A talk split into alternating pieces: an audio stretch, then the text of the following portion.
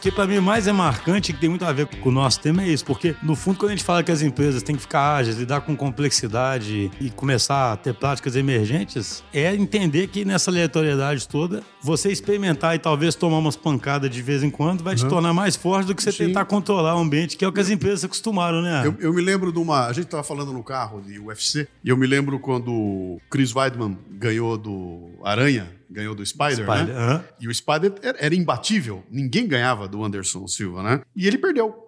Perdeu com aquele jeitão dele, perdeu. E foram entrevistar. E ele falou muito bem: até hoje eu só tinha vitórias, hoje eu tenho uma derrota, eu sou um lutador completo.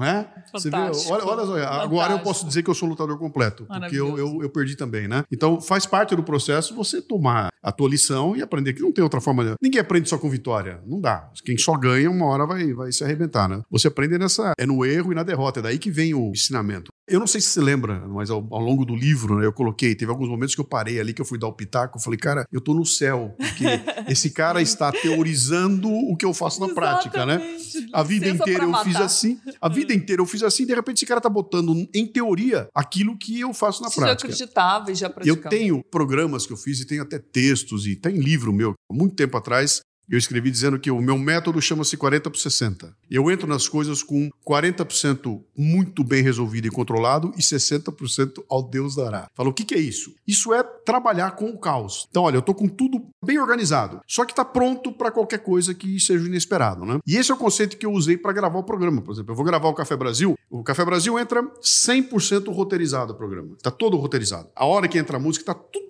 prontinho, tá no roteiro. Só que a hora que começa a gravação e o Lala já tá gravando e editando ao mesmo tempo, o que vem dali pra frente a gente não sabe. Porque embora ele esteja roteirizado, o processo de gravação, a hora que a música vai entrar, o impacto da música, a gente para, para, para, não é aí que eu quero que entre. Entra outro pedaço. Não, muda a letra. Muda aqui. Cara, não, peraí, esse texto não ficou legal. Pô, faltou um negócio. Me lembrei de uma coisa aqui agora. Tudo isso vai acontecendo ao longo da gravação do programa, né? Eu vou colocar uma música e o Lala vira, cara, tem uma versão muito melhor dessa música com Racionais. Uhum. Acha aí, vamos botar aqui agora. Então, faz parte do processo de gravação estar aberto para essas coisas que, caóticas que vão aparecer. Não, tem um convidado assistindo o programa. Tá lá um convidado. Eu só, o cara chegou na hora, a gente se conheceu, ele tá sentado assistindo o programa, e eu vou gravar e vou fazer a propaganda da Decatela no meio do caminho. Vem cá, cara, traga o cara e o cara entra. Então, nós estamos completamente abertos. Aí o time tem que ter a mesma mentalidade, Sim, tá senão... tudo né? pronto para o que vier é lucro. Colocar né? um monte de virginiano aí. Isso, o que vier é lucro. Então, faz parte disso, é aquilo que, que ele faz, é usar o caos a teu favor, né? Então, eu vou no flow. Mas né? você sempre foi assim, antes Acho que foi, a vida do inteira. Café Brasil? A vida inteira. Eu trabalhei durante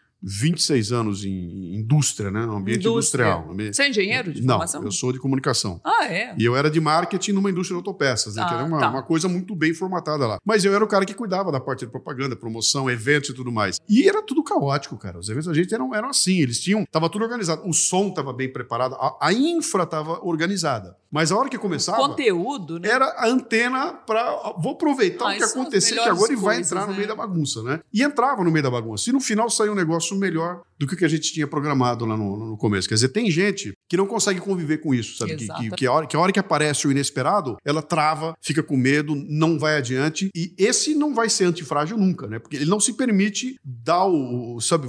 Vou correr o risco de ter o inusitado. E quando eu trago isso para esse conceito do podcast, tudo, esse inusitado que acontece ali, ele passa pelo microfone, ele vai passar aqui e vai acertar o cara que tá me ouvindo, né? Eu tenho meu outro programa que é o Leadercast, eu levei essa ideia ao máximo, né? Eu, eu entrevisto gente e eu faço questão de não saber nada É sobre a mesmo? pessoa. Eu sento na frente da pessoa com a obrigação de sair com um programa de uma hora e meia na mão. Como é que você escolhe as pessoas? Não, eu Indicam escolho- elas é, não, alguém me dá uma dica. Eu, eu Ah. quero gente que faz acontecer. Então, pra mim, não importa o que, que a pessoa é. Então, pode ser um padre, um, um pastor batista, um padeiro. Eu já levei um menino que abriu uma, como é que é, um barbeiro, um barbershop numa cidade de 15 mil habitantes, né? Não me importa muito. O pessoal me dá uma dica de alguém, ó, esse cara é legal, e eu recebo a pessoa com o mínimo a, a respeito dela. E a gente começa a conversar e sai um programa de uma hora e meia que é absolutamente caótico na medida de que a gente não tem a menor ideia do que, que vai ser a próxima pergunta. A próxima pergunta será feita com a resposta da pergunta anterior. É, E onde isso vai levar? Eu não sei. Eu só sei que no final fica um barato, entendeu? Sim. Porque ele é assim. Quer dizer, eu já entro A gente entra pra dança desse jeito. Então, o que vier, tá valendo ali, né? Mas você tem muito repertório, né? Qualquer um que tiver na tua frente, você, você sabe o que fazer com então, aquilo. Mas aí é aquilo que eu te falei. Quer dizer, eu só faço isso porque, Porque eu tô você preparado pra fazer quem isso. você é. É, me preparei pra fazer isso. Eu sei que a hora que o cara abrir a boca, eu, se vier um cara falar de física nuclear, eu não vou querer me meter a discutir física nuclear com ele. Eu já vou levar a conversa pra outro lado, porque a física eu não posso discutir. Mas eu posso discutir, por exemplo, as dificuldades de um físico nuclear para compreender o cenário político brasileiro, por exemplo. E pra, aí eu consigo discutir com ele. Mas na física em si, não. Então eu- o que eu tenho que ter é esse bom senso de carregar para um lado onde eu posso, eu, eu posso agregar alguma coisa. Caso contrário, vou ficar sentado ouvindo o cara falar, né? Exatamente. E, e aí não é mais o programa como nós estamos fazendo ali. Mas eu te dei exemplo disso para mostrar como esse conceito que ele coloca ali da antifragilidade está presente na vida da gente em tudo que a gente faz, sabe? E aí eu fiquei feliz quando eu achei o livro e falei, cara, o cara conseguiu teorizar o jeito que eu já vinha trabalhando, né? E dá pra ver, quando você escuta o programa lá, e quando eu vou dar o pitaco, eu Ah, falo, cara, dá, tá curtindo, e aí minha cabeça explodiu agora, o cara acabou de falar um negócio. Adoro a- a parte final do empirismo. E, e aí que eu dou um exemplo, né? Que eu dou. Ah, o que ele acabou de. Olha o que aconteceu comigo. Blá, blá, blá, prova que o cara acabou de falar aqui, né?